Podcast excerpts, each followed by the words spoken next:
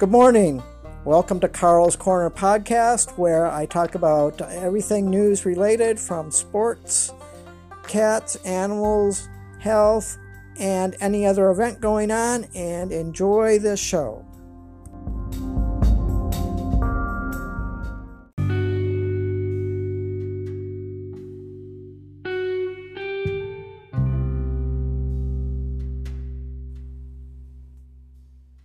Okay, good morning, everyone. This is Carl F. Rose recording from Bedford, Pennsylvania on uh, Monday, January 20th, uh, 2020. And today we're going to be talking about the four worst teams in all of sports, in all of sports history, counting down from four to one, with one being the worst. Uh, worst of the worst. So let's first of all let's start out with uh, let's start out with number four, which is the Detroit Pistons.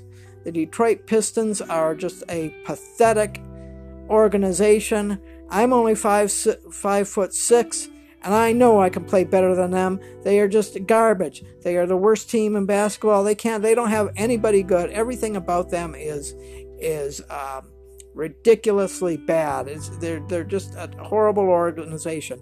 I remember when they had the Bad Boys uh, back in the 80s, 90s, something like that, um, when they had Isiah Thomas, Dennis Rodman, Joe Dumars, uh, Vinnie Johnson, uh, Bill Laimbeer, and all those. They were a good, reputable team then, and they and then going up against Larry Bird and the, the Boston Celtics and Magic Johnson against the Lakers, that was that was a good team. That those was those were good times. But now they just suck, and they're just absolutely horrible.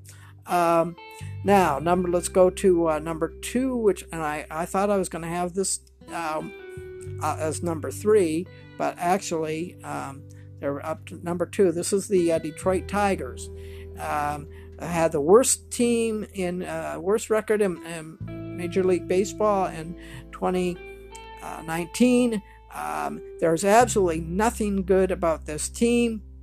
Um, uh, Miguel Cabrera, otherwise uh, commonly known as, as Miggy, uh, when he's good, he's good, but he's injured. Um, he's just a uh, uh, uh, a um, a liability on their on their salary cap. But the thing is, they can't they they can't um, uh, get rid of him. They can't. No, nobody's going to want this guy because first of all, he's injured most of the time. So he's really he's a drain on the team financially, and he's he's always injured. It's it's um, ridiculous. They can't field. They can't pitch. They can't hit. They can't do anything. They're not worth anything. Um, Third, let's go on to the third team, and the, the Detroit Red Wings. I can't even ice skate, and um, I know I could play uh, better than, than what they are. Uh, the only we're in the middle of hockey season right now, and I do watch some of the games, and I, I the only reason I watch is is I enjoy watching them, uh, watching the other teams uh, to to see how many goals the other team is going uh, are going to get because uh, they are even the even the um, announcers are saying that the, the, the Red Wings are a joke because they are. They they um, um, they are just pathetic. Um, no, I remember I remember their centers going back to Marcel Dionne, um, then Steve Yzerman, who's their current general manager. When he was they were, when he was their their center, they were winning things. They won, won uh, uh, a couple of cups, and um, uh, they were they were just a dominating team. And um, Scotty Bowman, when when he when they when the Red Wings had Scotty Bowman as their coach, they were just unbeatable. Um, but ever since those days, they've just fallen on. on uh, they've just fallen on their behinds.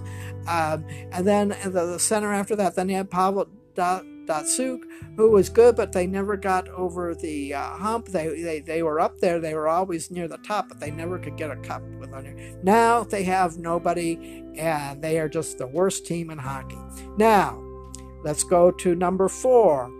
The worst team of all time in all sports is the Detroit Lions. They are a joke. They should not even be allowed to be in sports. They should be kicked out of the NFL Uh, they should. They are just a joke. They they lose on purpose. Um, and let me tell you about the Bobby Layne curse. The Bobby Layne curse is the, the Ford ownership of the Detroit Lions. Uh, when they traded away Bobby Layne in 1958, uh, he uh, made the curse.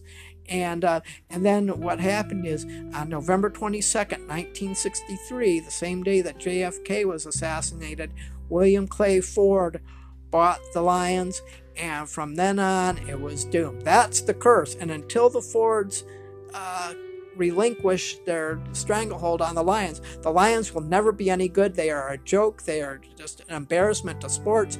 Uh, it's, it's just it's horrible to even watch them because they can't do anything right. And I know that Matthew Stafford has got to be a serious gambler. He throws games on purpose. Uh, he's got to be able to pay for his wife's cancer treatment somehow because you know the NFL is not doing that.